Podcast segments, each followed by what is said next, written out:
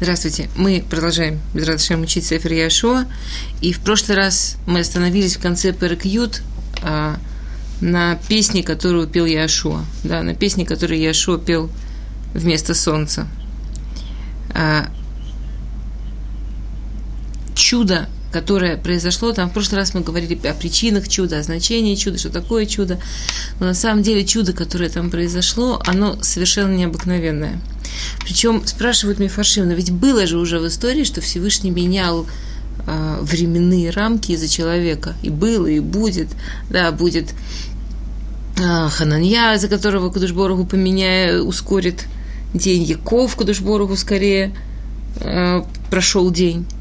В чем разница? Почему такое значение у чуда связанного с Яшуа, когда Яшуа просился Шемиш Бегивон, просил Шемиш Бегивон дом, и Шемиш и солнце встало, и вся система, которая обеспечивает время, да, вся система космических небес встала. Мы говорили о мощи этого чуда, но ну, что в этом такого особенного? И э, Рабейну Бахьей приводит комментарий э, Рабейну Хананеля, э, Рабейну Бахьей приводит на Сефер Шмот, он говорит так, «Вехен Маша Катув бы Яшуа вело як йома зели фанав ахарав. Да что такого особенного в этом чуде, что не было ни до, ни после ничего подобного? Клумар имит хама бедибур иш. Что Всевышний, он сделал это чудо не потому, что он считал, что это правильно, и он хотел помочь праведнику, он хотел помочь еврейскому народу. Он это сделал как ответ на просьбу человека. То есть, если мы подумаем о такой известной фразе «Цадик умер Ашем Бекаем», праведник говорит, Бог делает, да, то представив себе, что случилось с Яшо, эта фраза приобретает, ну, фантастический вес. Праведник говорит, Бог делает до такой степени, что может измениться все законы природы. День 36 часов. Праведник говорит, Бог делает. Такого фантастического чуда больше никто не заслужил. И это чудо было настолько огромное, что сам Сефер Яшуа говорит очень интересную фразу. В самом конце Паракьют, в самом конце Паракьют есть да, очень интересный посуг. А, в алои ктува аль сефера ешар. Нашли? Алои Ктува Аль Сефер Яшар. И это написано в книге прямых. А.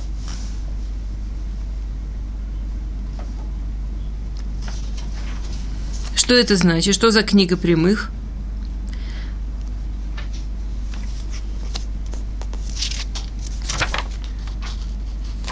Говорит Гмара в Масахета Водазара, Амар Абихия Бар Аба, Амар Абьоханан, Зе Сефер Авраам Исхак Ваяков Шеникраим Ешарим. Это книга то, это имеется в виду Тора, книга Берешит, книга, в которой рассказывается Авраам, Исхак и Якове, которые называются Ишарим. А, откуда мы это знаем? Да, написано в Сефер Бамидбар Тамут Навшим Мот Ешарим. Уже в самой Торе они называются Ишарим. Мы знаем, что Ешарим называется Авраам Исхак и Яков. Другой пируш говорит, что Сефер Ешарим – это Хуким Ешарим, это Сефер Дварим. То есть по обоим пирушим написано, что чудо, когда Кудышборов установил солнце ради Яшо, уже записано в Торе. И есть мнение, что это записано в Торе в благословениях благословениях э, Якова, когда Яков говорит об Ифраиме, он говорит «Везарой ема легоем», да, его потомок, он э, наполнит все, все народы. И когда это случилось, да, что говорит сразу Перу, что речь идет о Яшуа, что чудо, которое сделал он, он наполнило всех, все народы.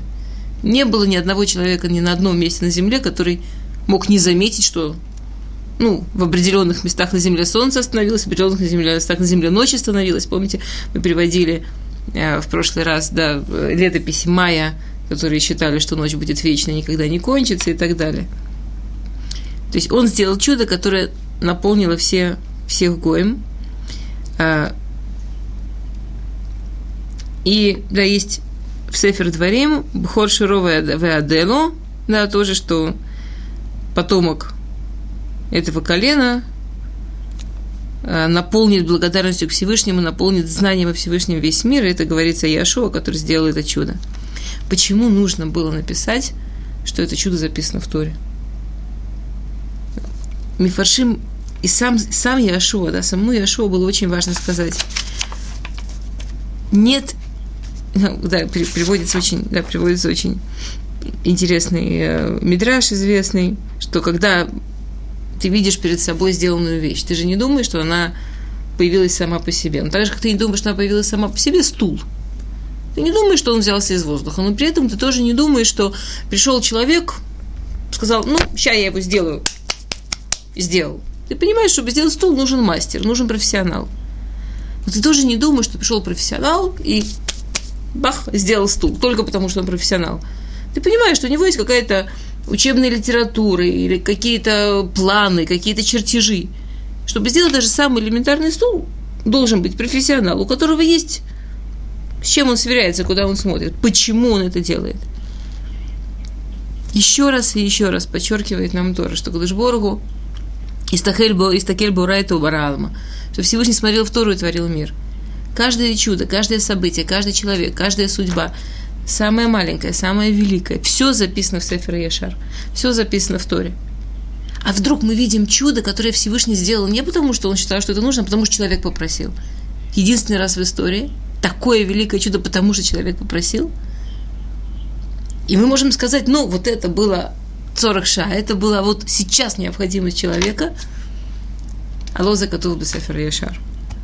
Да, это с первых дней творения, когда Всевышний творил солнце, когда Всевышний творил всю эту систему космоса, он вписал в эту систему, так же, как когда он творил море, он вписал в эту систему, что в определенный день, в день, в определенный миг Ямсуф должен разойтись, так же, когда он творил солнце, вписал в эту систему, что в определенный день, в определенный миг оно все должно застыть. На самом деле, если подумать, конечно, иначе бы это просто э, разломало мир, уничтожило мир. Потому что представить себе ту мощь, которую тогда Яшуа вызвал и, с другой стороны, выдержал своей молитвой, очень сложно. Теперь, почему мы говорим, что Иошуа пел? Он же молился. То, что мы в прошлый раз разбирали. Мы говорили о том, что он молился вместо солнца.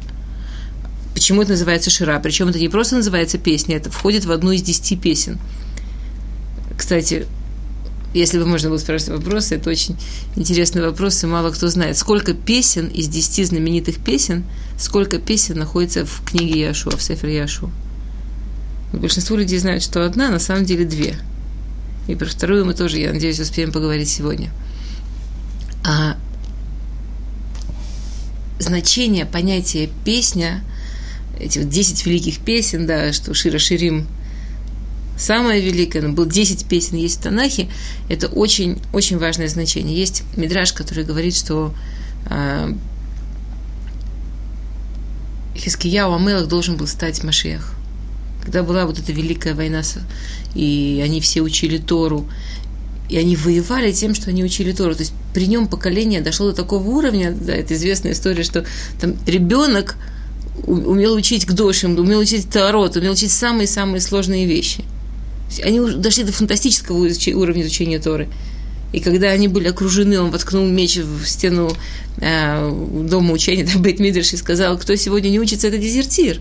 И они учились всю ночь, за эту ночь вся эта армия умерла. Типа, э, не, в, в нееврейских исторических источниках это объясняется, что на, на них напала какая-то болезнь, да, у них была какая-то эпидемия. Нам не важно, как это объяснить. Понятно, что Всевышний это как-то оформил. Не просто же так они там умерли. Но уровень учебы, уровень еврейского народа, тяжело себе представить, что был в этот момент. И он должен был стать Машех. И говорит Мидраш, почему он не стал Машех, потому что когда он благодарил Всевышнего, когда он приносил жертву благодарность Всевышнему за то, что случилось, он не поднялся до уровня Шира. Он не сказал Шира. Его душа не... Это песня, это не просто, что человек складывает слова в, в рифм, уже не говоря о том, что э, в понимании Танаха и рифм там тоже нет – это не просто слова, сказанные в определенном ритме, в определенном порядке, оформленные в определенном виде. Шира – это когда душа человека поднимается так, что соединяется с источником, и она говорит песни, которые на самом деле, они есть. Они есть в высших мирах. Теперь 8 из 10 песен, они написаны определенным способом, те, кто написаны, или о них сказано, и они благодарны за чудо. 8 из 10 благодарны за чудо, две совершенно иначе написаны, очень особенно написаны, и они благодарность за уничтожение злодеев. Потому что мы должны благодарить Всевышнего и за защиту, и за подарки. Да, за защиту не меньше, чем за подарки. Вторая из этих двух песен, которые в благодарность за уничтожение злодеев, мы скоро все ее будем читать, весь Амисраэль, когда пойдем в Пурим в Беткнесет. Вы наверняка все обратили внимание, что когда перечисляются сыновья Амана, то они написаны в очень интересной форме. Это называется шира. Это вот форма, веэт амдаса, веэт, да, это шира. Это, это вот, это называется, что вот этот вот вид песни, когда имя и короткое слово. В случае с а, в Могиле это веэт, да, имя и веэт, имя и веэт, это как кирпич за кирпичом. Мы строим нашу благодарность кирпич за кирпичом, кирпич за кирпичом. И есть большой вопрос, почему же мы не говорим, что мы благодарны? Почему эта песня так ограничена? Только эти кирпичики, имен и все. И без Радашем, если мы сегодня успеем, потому что вторая песня благодарности за смерть Рашаим, она как раз, как раз в Сефер Яшуа, то мы объясним, почему именно так эта песня построена немножко. А, И то, как мы объясняли на прошлом уроке, что если мы себе представим Эрц Исраэль, то именно то, что цари всей Эрц хотели собраться вместе, поехать, да, единомышленники такие были против Всевышнего, чтобы объединиться все, воевать против Всевышнего, именно это привело к тому, что Гивон узнали о том, что можно заключать мир. Кстати, по мнению Раши, вообще, пока евреи не начали воевать с каким-то городом, до, последней, до последнего дня войны все знали, что они могут передумать и сказать, мы хотим заключить мир, и мы, мы не хотим воевать, мы, мы хотим, да, мы готовы заключить мир. Единственные, кто на это пошли, были Гивоны. Это очень непростая вещь. Мы сегодня тоже без об этом поговорим. И Иерушалаем и все основные пять городов, которые были на юге Израиля, пошли наказывать Гивон, Яшо защитил все, что мы в прошлый раз говорили. И получилось, что Яшо уже прошел сразу, когда он возвращался после этой войны, за очень короткое время дозавоевали практически весь юг Израиля. Соответственно, у нас получается, что остался только север, только северная половина Израиля – если об этом подумать.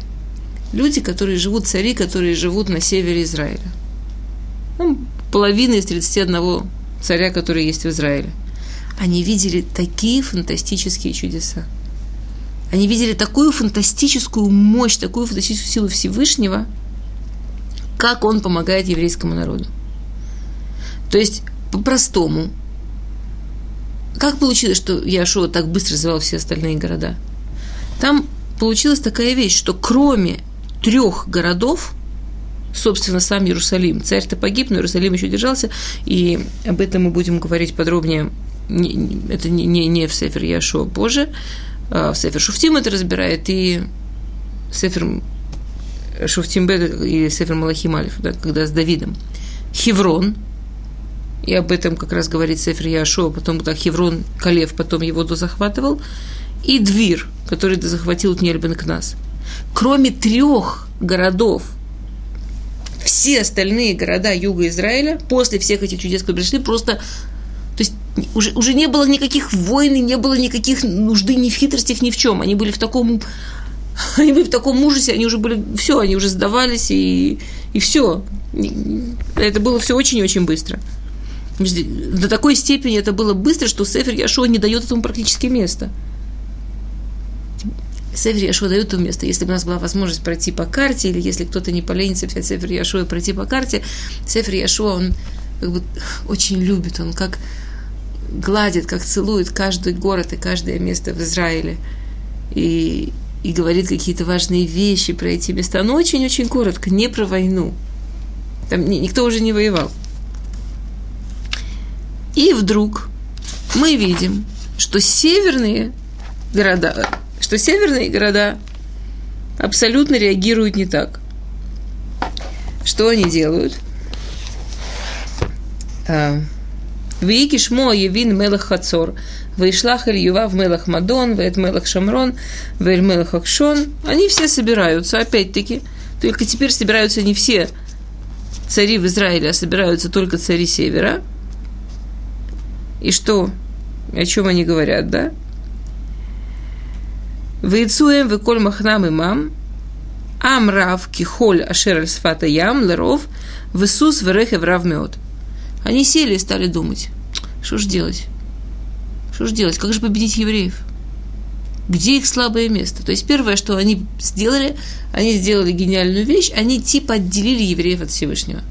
Типа мы не знаем, что Всевышний за них воюет, товарищи, давайте будем материалистами, давайте смотреть на вещи реально, реально перед нами, вот еврейский народ, давайте думать, чего у них не хватает, чем мы можем их победить. Думали, думали, думали, придумали – что они придумали? Они придумали, что если у них будет очень большая армия, намного больше, чем еврейская, с одной стороны, и если у них будет очень современное вооружение, намного круче, чем еврейское, с другой стороны, так они победят. После всех чудес, что они видели, это тот вывод, который они делают. И действительно – они начинают собирать армию. И написано, что они собрали армию огромную, как э, песка на берегу моря. То есть когда, если, если, если стоять на горе и смотреть на эту армию, то невозможно было увидеть конца этих полков. Наемников огромное количество. Они, сняли, они создали огромную армию. И с другой стороны, они очень работали над вооружениями. По тем временам они сделали совершенно фантастические вооружения. Если вы себе представляете север Израиля, это Галиль, да, это горы, они выдрессировали, вывели, по-видимому, э, породу лошадей, которые могли скакать по горам как практически как козы. Ну, не так много информации, что именно они там могли делать, но явно были какие-то совершенно фантастически дрессированные ноги у этих лошадей. И к ним они сделали огромное количество колесниц. Колесницы – это было такое, такая штука, ну, типа современный танк. Это было по тем временам жуткое оружие. Это было такое сооружение, которое закрывало стрельца со всех сторон, и там была дырка, откуда он стрелял. То эти несется лошадь, которая может даже по горам скакать, и защищенный всадник там стреляет оттуда стрелами. То есть, по тем временам совершенно вообще ужасное оружие. А, они считали, что если у них есть вот эти две вещи, да, я, не, я, я рассказывала вам, была такая знаменитая история, замечательная, как, я извините, рассказала, не помню, а, после Милхе, после шестидневной войны, шестидневная война это было что-то фантастическое. То есть я помню, что когда я в Бейтьякове в семинаре учила историю, только слушать уроки про эту шестидневную войну, это было ощущение ну, я даже не знаю, что-то между фантастикой и анекдотом. То есть даже карты, там такой маленький Израиль, эти огромные страны со всех сторон с каким-то сумасшедшим вооружением, идут на Израиль, Израиль за шесть дней всех побеждает, и там эти истории были там, на, на, грани, там, на границе с Египтом, когда подошли, или Сирией. В общем, там подошли танки, и почти никого не было защищать. Был один парень, который видел, что подходит огромная танковая дивизия. И он начал переходить от танка к танку и стрелять.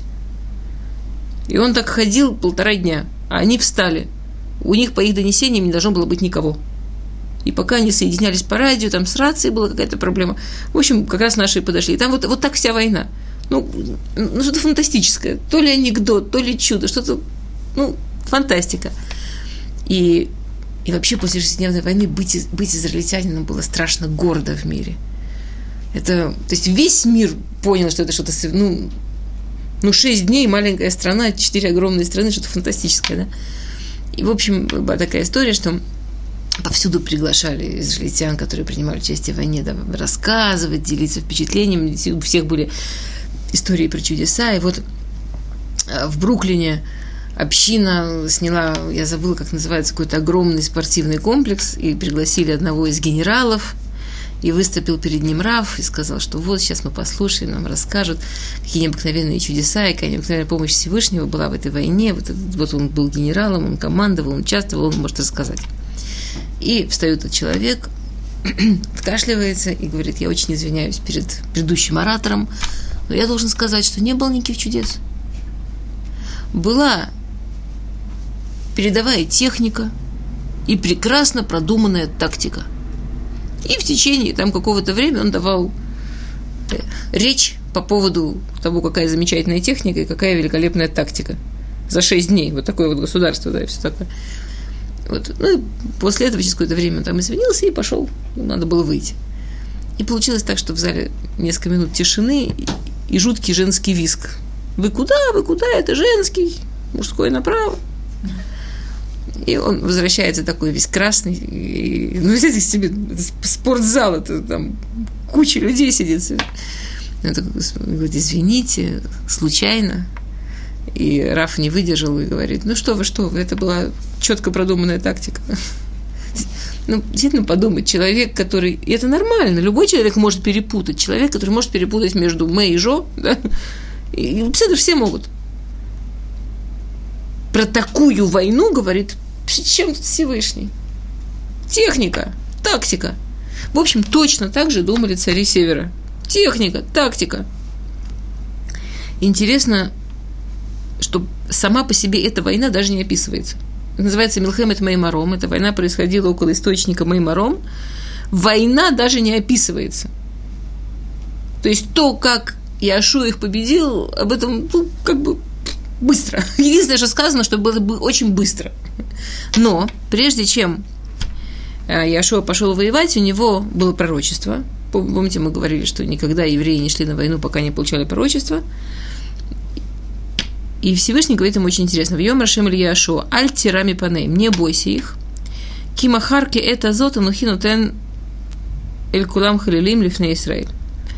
Потому что завтра в это же время они все падут перед Израилем. Эцусеем таакор, их лошадей, и дальше интересное слово таакор. Это не, не вырви с корнем. Таакор – это уничтожь, порежь, подрежь, что-то непонятное. В Эдмеркуватеем тисром баэш, а их колесницы сожги в огне. Причем даже не описывается, как воевали, трудно, легко. Ну в общем, победите-то вы их, понятно, что победите. Главное, что дальше делать. И у нас есть тут несколько вопросов. Первый вопрос, почему Всевышний говорит Яшуа не бояться? Яшуа за, эти, за это время, за эти годы не убедился еще, что Всевышний им помогает – Почему вдруг Яшуа должен бояться? Второй вопрос. Они сейчас захватят действительно самое передовое вооружение, которое есть в их современности. Они захватят эту фантастическую породу дрессированных вот этих вот лошадей. Ну, не только дрессированные, они там выведены были, каких-то самых скакучих, самыми скакучими, я не, не знаю точно, как они это делали. И вот эти вот замечательные колесницы. Они еще не закончили всех уничтожать. У них еще, помните, я вам показывала карту, к концу Сефер Яшу остались еще около Аждода, около Гата, около Азы, еще три места есть по морю, немножко в центре, да, еще есть три места, где остаются плештим. Есть Амалек, есть куча врагов из-за границы Израиля. В руки приходит огромное, великолепное вооружение – говорит Всевышний уничтожить. Да. То есть это у нас два вопроса. Давайте начнем с первого. Яшуа действительно у него было, как сказать, чего остерегаться. Первое, что Яшуа говорил такую вещь. С точки зрения законов природы, очевидно, что армия, в которой настолько больше людей, и такое вооружение, с точки зрения законов природы, она должна побеждать. Но мы знаем, что в войне не действуют законы природы. В войне вообще не действует ничего, кроме себя Дешмая. В любой войне. Война – это такое событие, где законы природы отключаются. Не только еврейская война, вообще понятие «война». Но, чтобы Всевышний помогал, нужны заслуги. А когда Всевышний нам делает чудеса, мы расплачиваемся заслугами. Помните, те же слова Альтира говорит Всевышний Аврааму. После войны, да, после, после войны э, с четырьмя царями с дома, когда Авраам отбил Лота, Всевышний говорит ему, Альтира Авраам, не бойся Авраам. Что боялся Авраам? Что мы все наши заслуги, все наши хорошие дела, все наши мецвоты, они на, на, на том свете, как в банке. Да? У нас есть такой счет, у нас есть свой счет. И когда Всевышний делает нам чудеса, когда Всевышний спасает нас в сложных ситуациях, мы как будто тянем авкадот, да, мы тянем из этого банкомата, и останется меньше, останется меньше на потом, на главное потом – на главную часть жизни останется меньше. Здесь, если будет нужно, может не остаться. Авраам боялся. Авраам боялся, что Всевышний ему сделал такое фантастическое чудо во время войны с четырьмя царями, что он просто все там... Никого не убил. Что он просто все там почистил. Что вообще уже ничего не осталось. Кстати, да, и Всевышний говорит ему, Альтера Авраам с Хархара Бемиот. Твоя, твоя плата, она очень-очень большая. И кстати, говорят Мифаршим, что чудеса снимают с счета только если это а, такое вот нарушение закона природы, настоящее чудо. А если это по закону природы, то не снимает. Поэтому, например, если человек получил чудо как ответ на молитву, это уже не совсем чудо. Всевышний сотворил мир так, что на наши молитвы он отвечает. Поэтому, если мы получили помощь Всевышнего, потому что попросили, это нормально, это не чудо, это так и должно быть. Это входит в законы природы. Но Яшо очень помнил то, что было с Аханом. Когда один человек сделал что-то запрещенное, сделал грех, да, и должны были платить все евреи, невозможно было знать, он это сделал бы с это. То есть он стоит с точки зрения законов природы, они в шикарной ситуации. С точки зрения схует, с точки зрения заслуг, евреи получили уже от Всевышнего очень много чудес. А знать, или действительно мы достойны, или, не дай Бог, кто-то что-то сделал, нужно расплачиваться, невозможно. Поэтому Всевышний говорит ему, не бойся, все в порядке, они в твоих руках. У вас ну, сархар да, у вас много заслуг. Все евреи молодцы, все делают свою работу честно. А, теперь, почему же нужно уничтожить такое фантастическое вооружение. Мы живем в мире, в котором страны большую часть своего бюджета вкладывают, чтобы себя обеспечить. А тут правительству приходит в руки, и Всевышний говорит, оно вам не надо. А вам... Об этой ситуации Давида Мелах сказал, Элу Барехев, Вэлу Басусим, Ванахну Башем Ашем Элукер Наскир –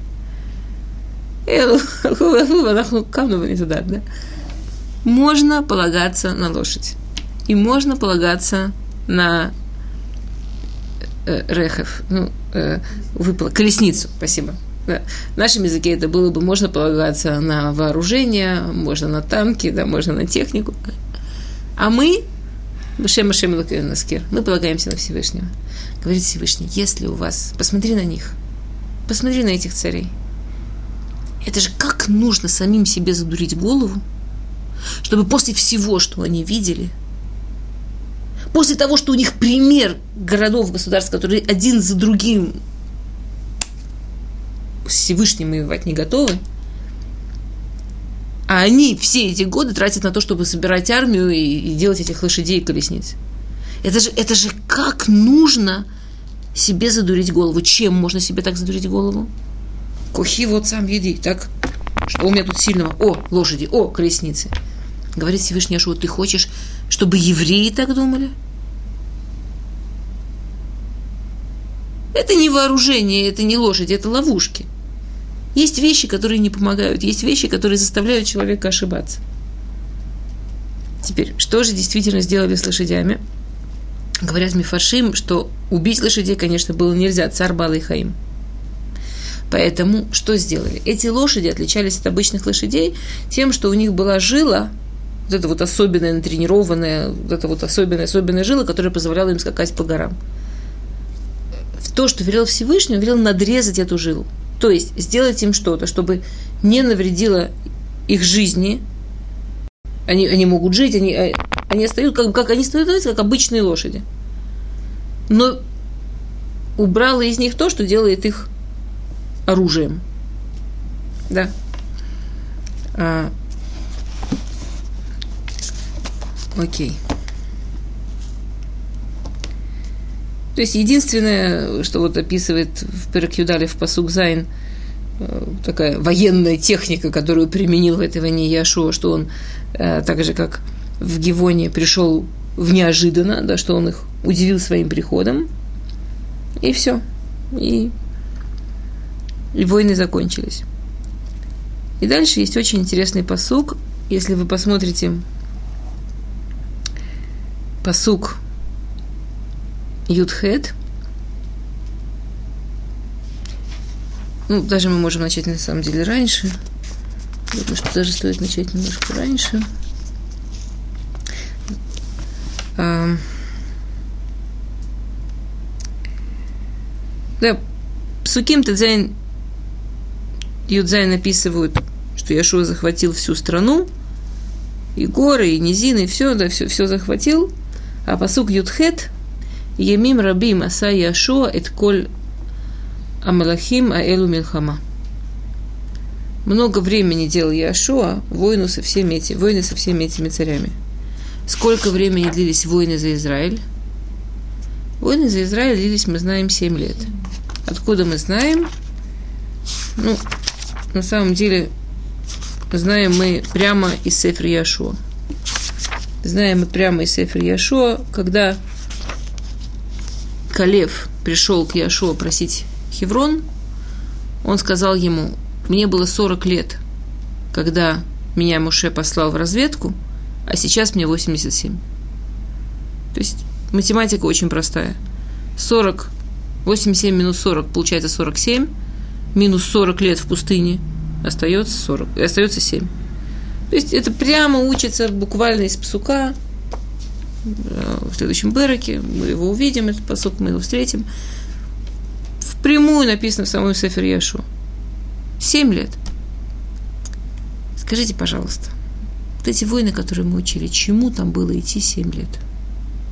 Давайте вспомним быстренько все, что мы выучили несколько минут. Евреи переходят в Гилгаль, да, три дня на разведку, переход – Три дня подготовка к Пейсаху, семь дней Пейсах. Семь дней на войну с Ерехо. Два месяца, помните, мы говорили, что только в Сиване был, был два месяца, на, а, в которой была только война Бейтель-Ай, и в Сиване уже война заключения мира и война с Гивоном. И очень быстро довоевали всю южную часть.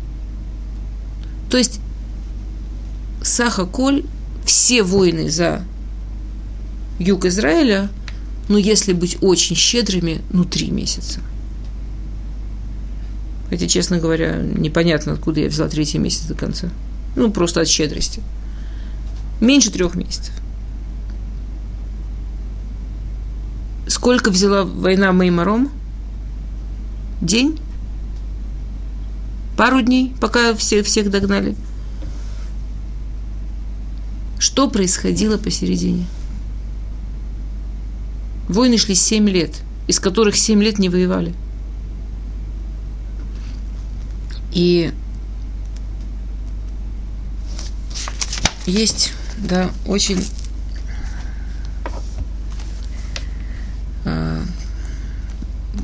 очень тяжелый мидраж в Танхуме – Танхума приводит, что Яшуа Всевышний сказал ему Каши Раити им Муше и Еймха. Так же, как я был с Муше, я буду с тобой. И в частности, это заключало тоже в себя то, что Яшуа должен был жить столько же лет, сколько жил Муше. 120 лет. А мы знаем конце Сефер Яшуа будет написано, что Яшуа прожил 110 лет. Что случилось с 10 годами жизни Яшуа? А, мы сейчас этого не учим, но если вам любопытно, есть совершенно замечательная мешна в перке Авод, которая расписывает как план всю жизнь человека, а, в большей части по десятилетиям. Помните, пять, пятилетний Мишна, да, и так далее, да, и там 20, 30, 40, 50, и последние 100, Киилу Авармина Улам. Идея в этой Мишне такая. И один из вопросов классических, который спрашивается, почему последние там 100, когда мы привыкли все-таки говорить людям до 120. И Всевышний в Торе сказал, что человек должен где-то там до 120 жить. Ну хорошо, мы знаем, что мы не живем, но Мишна это что, жалко? Почему до 100? Идея, которую объясняют там Мифаршим, и к этому очень-очень красиво Митех, Митех э, относит, э, пишет об этом Маораль, что чем человек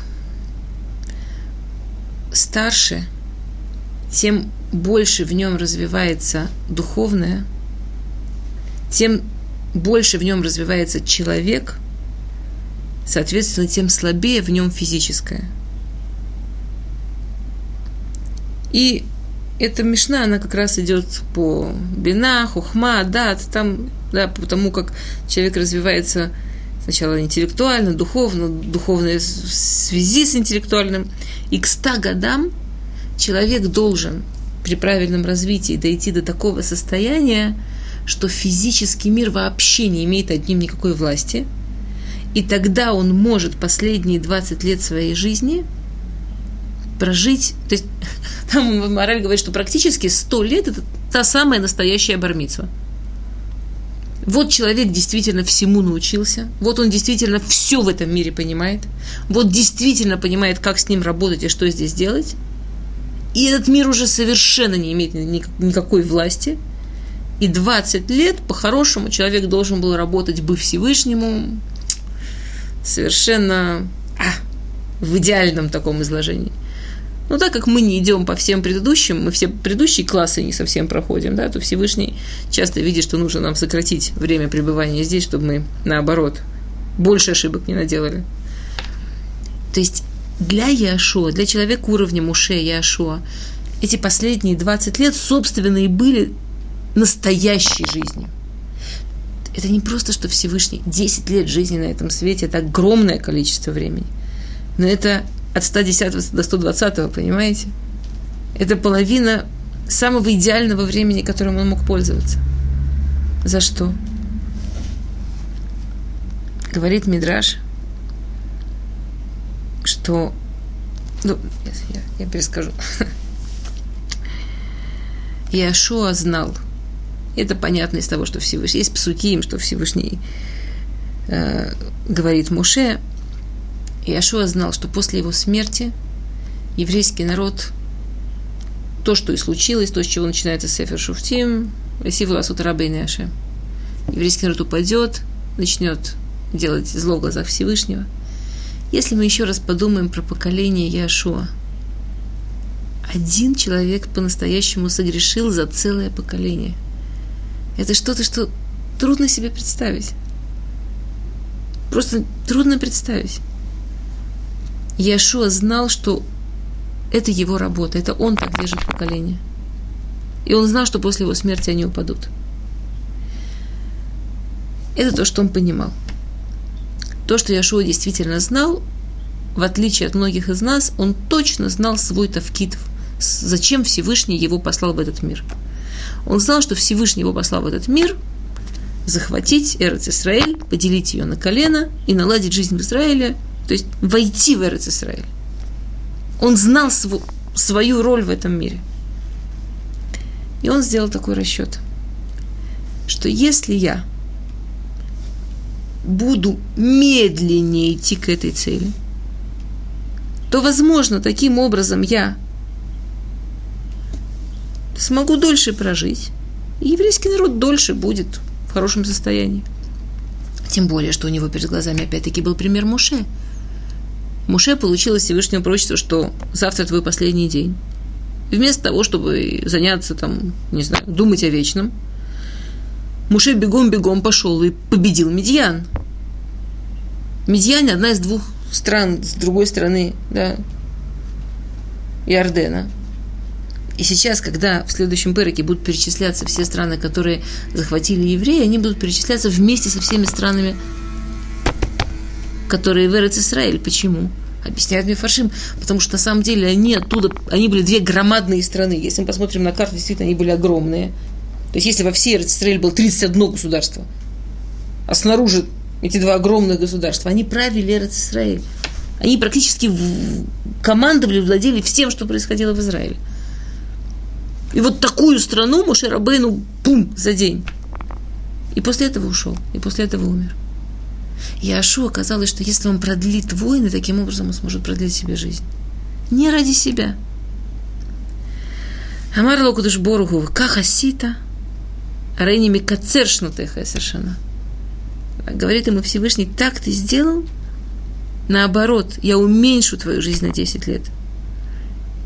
Амар Шломо, сказал на это Шломо Амелах в Мишлей, работ махшавод балев иш в эцат ашем и такум. Человек, у нас всегда очень много планов. У человека очень много планов, очень много идей, очень много объяснений, очень много комментариев на все, что происходит. Нужно знать, что цат ашем и такум. Что то, что хочет Всевышний, это то, что будет. Это невозможно обойти. Нам очень тяжело себя поймать, где мы субъективны, где мы на самом деле хотим какую-то очень важную вещь, а где там подмешивается что-то очень личное. Тем более, когда речь о собственной жизни. То есть получается так, если бы Яшуа шел исполнять свой тавкит, завоевывать Эрец Исраиль, то он бы прожил на 10 лет дольше. И все, что он хотел для, для еврейского народа, для себя, было бы еще 10 лет. именно из-за того, что ему казалось, что он может обойти это, он потерял 10 лет. Есть другие мифаршим, а, которые говорят, что не дай Бог не хочет посук остановиться только в том, что критикует такого праведника, как Яшуа, а речь о псуке. Эти слова, знаете, у нас есть да, такой классический способ изучения Торы. Одна из Юд Гимл Медот Шитура не Дрешедбаем, одна из Юд Гимл Медот как учат Тору. А, Гзира Шава, что если мы видим какие-то слова в одном месте, видим в другом месте, значит, есть связь, и можно учить из одного места другое. Те же самые слова Емим Рабим мы видим в псуке. В Парашат Шуфтим написано Кита цор эль ир ямим рабим. Когда будешь нападать на город, делай это ямим рабим, делай это много дней. Что имеется в виду? Объясняет Мифаршим. Очень интересную вещь. И Рамбам из этого учит что-то еще, еще, еще, еще такое очень интересное. Объясняет Мифаршим. Нападать на город нужно не позже Йом Равии. В Йом Хамиши уже нельзя нападать на город. Вот если, чтобы город захватить, нужно будет блокаду делать, там сооружения всякие вокруг, то есть приготовиться к осаде. Если это город, который нельзя будет снести, а нужно будет в осаде сидеть, не позже Йом Рави. Почему? Потому что за три дня человек привыкает. Быть в осаде очень нервное дело. Волнуются, боятся лазутчиков, боятся, что тебя могут убить со стены. Очень-очень-очень нервное дело. И а на третий день, если это Йом Хамиши будет, что Хамиши Шиши? Шаббат. И человек в таком нервном состоянии. Ну что это за шаббат у тебя будет? Что за шаббат вообще? Человек психует, нервничает. Воевать можно, если человек уже во время войны, да, на него нападают, он не может сказать противнику, там, на него с ножом, извините, у меня шаббат. Ну, понятно, что если война идет, то воевать в шаббат можно. Но если это зависит от нас – все-таки постараться, чтобы шаббат был шаббатом. Если ты там просидел уже три дня, ты уже успокоился, привык, это уже нормально. Уже можно даже шаббат спокойно делать. А если они вылезут, значит нападать, можно воевать, нет проблем. Но шаббат будет шаббатом. Если не позже Йом Равей. Интересно, что Рамбам пишет об этом же, он использует это, чтобы выучить, что короновать царя нужно тоже не позже Йом. То есть это не только вне, в таких тяжелых вещах, но и в радостных вещах. Что все будут такие возбужденные, если это сделать ближе к шаббату, тоже шаббат будет не шаббат. Можно, можно здесь немножко подумать о том, насколько ценен не просто шаббат. Не имеется в виду, что, не дай бог, соблюдать шаббат они не будут. Имеется в виду, с каким чувством ты войдешь в шаббат. Насколько ты сможешь в шаббат... Да. Он и шаббат. Насколько ты сможешь в шаббат быть в шаббате. Сколько ты не будешь волноваться из-за страшного или радоваться, или волноваться из-за очень-очень возбуждающего, веселого, там, радостного, но, но очень выводящего человека из себя. Такое огромное событие воцарения царя или такое нервирующее событие быть в осаде. Говорят Мифаршим, написано, что Емим Рабимаса Яшуа это Милхама, что Яшуа очень-очень никпидно на эту мецву, очень строго к этой мецве относился, когда делал войну. Каждый раз, когда нужно было делать осаду, Емим Рабим. Не позже Йом. А, говорят Мифаршим, как же так, это же Милхамед Мецва. Когда Милхамед Мецва вообще не нужно Литхашев в шаббат. Ну, Яшу их мир.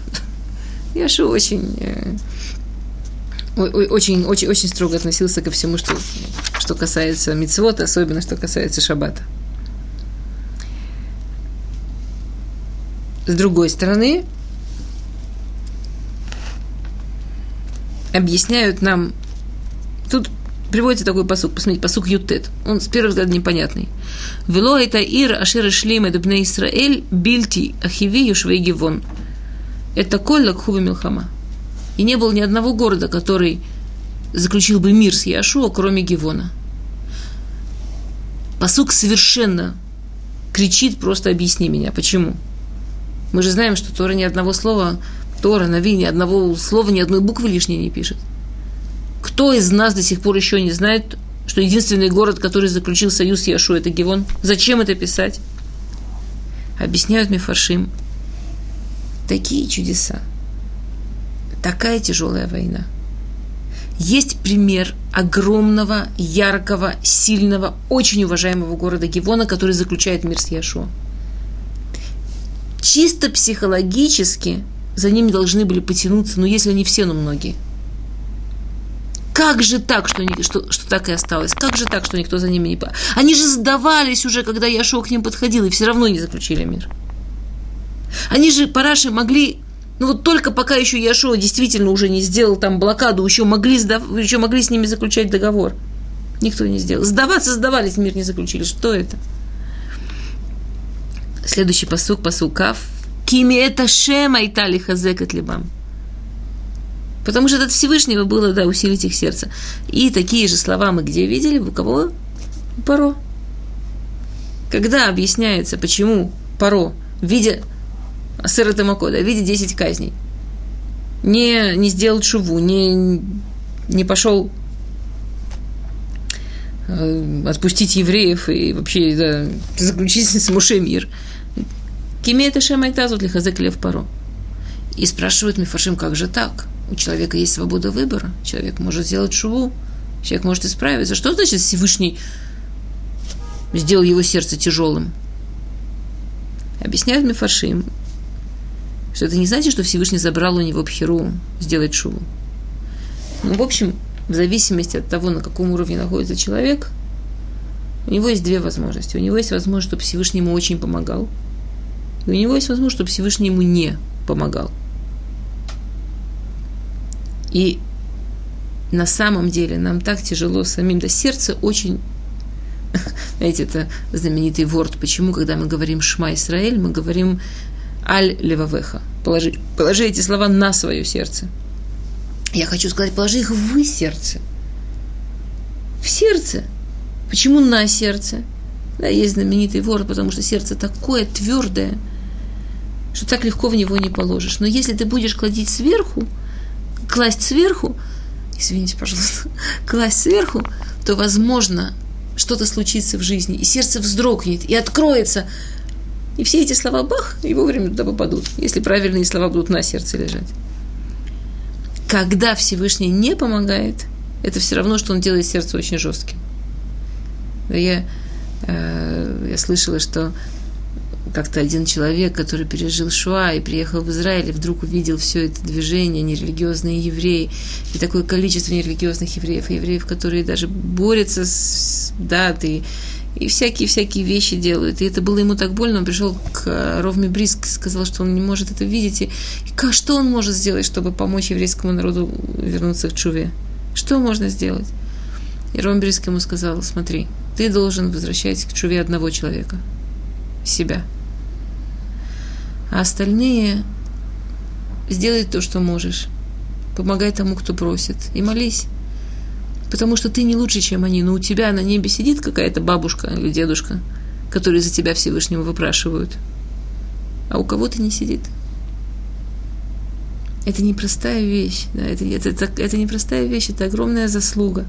Оказаться среди людей, которых Всевышний ведет за руку.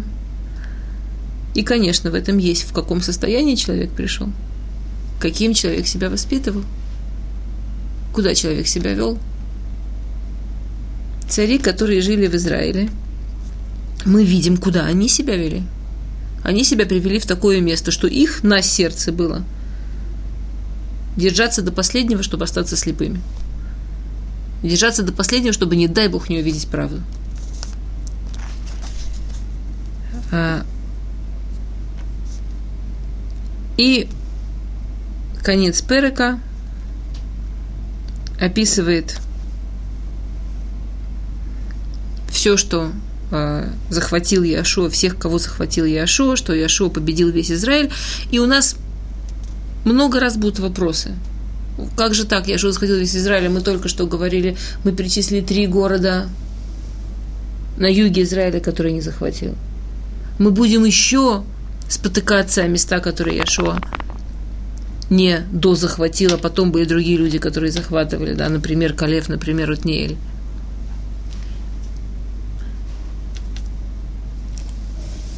Есть много ответов на этот вопрос. Самый простой звучит очень логично, что Иошуа был главой войны. Он ввел эту войну. Не имеется в виду, что Яшуа лично ходил и захватывал все города. Какую-то войну захватил один военачальник, какую-то другой военачальник. Яшуа, как тот, кто вел эту войну, он, да, он это захватил. И интересно, посмотрите посук Юдалев, э, Перек Юдалев посук Кавбет, Лону Тара Наким Барец. Берез Бнеисрей, рак бы аза бегату баждот нишару. Что в частности, Бнеисраэль уничтожили всех великанов. То есть до этого момента потомки Ога, который пережил Мабуль, да все еще живы. До этого момента все еще в Израиле жили великаны. Очень интересно, что они жили в основном в горах. То есть вот эти вот да, это очень интересно, насколько в сказках, которые, вот если есть какие-то элементы, которые в сказках повторяются во многих народах одни и те же элементы повторяются, повторяются, повторяются. Интересно, что это очень часто в этом есть действительно зерно правды. Великаны реально любили жить в горах, да, и, и их вот тогда Яшуа уничтожил. Есть очень интересный перу, что почему написано именно Беаза, Бегату, Беаждот. Что э, осталось два великана на три города. Один был царем в Аждоте, другой в Азии и в Гаде. То есть они, и реально в войне великаны погибли. А, и последний посук в Перек Юдалев, в принципе, уже можно сказать, что он предисловие к следующей книге, к следующей части, к следующей части книги Яшуа, которая начинается с Перека Юдбет – Вейках Яшует Коля Арец и Коля Шердибер Шем Эль Моше, Вейтна Яшо Лен Халали Исраэль, Кимихулактам Лишватим. И взял Яшуа всю землю, как, как заповедовал Всевышний, поделил ее на колено. На колено. И, начиная с Перек Юд Гимл, Перек Юд Бет еще да, а, будет перечислять все места, будет проходить с любовью по всем местам, которые были в Израиле, которые захватили. А начиная с Перек Юдгимл и до Перек Кафалев, с 13 до 21 Перека, это 7 лет деления Израиля на колено.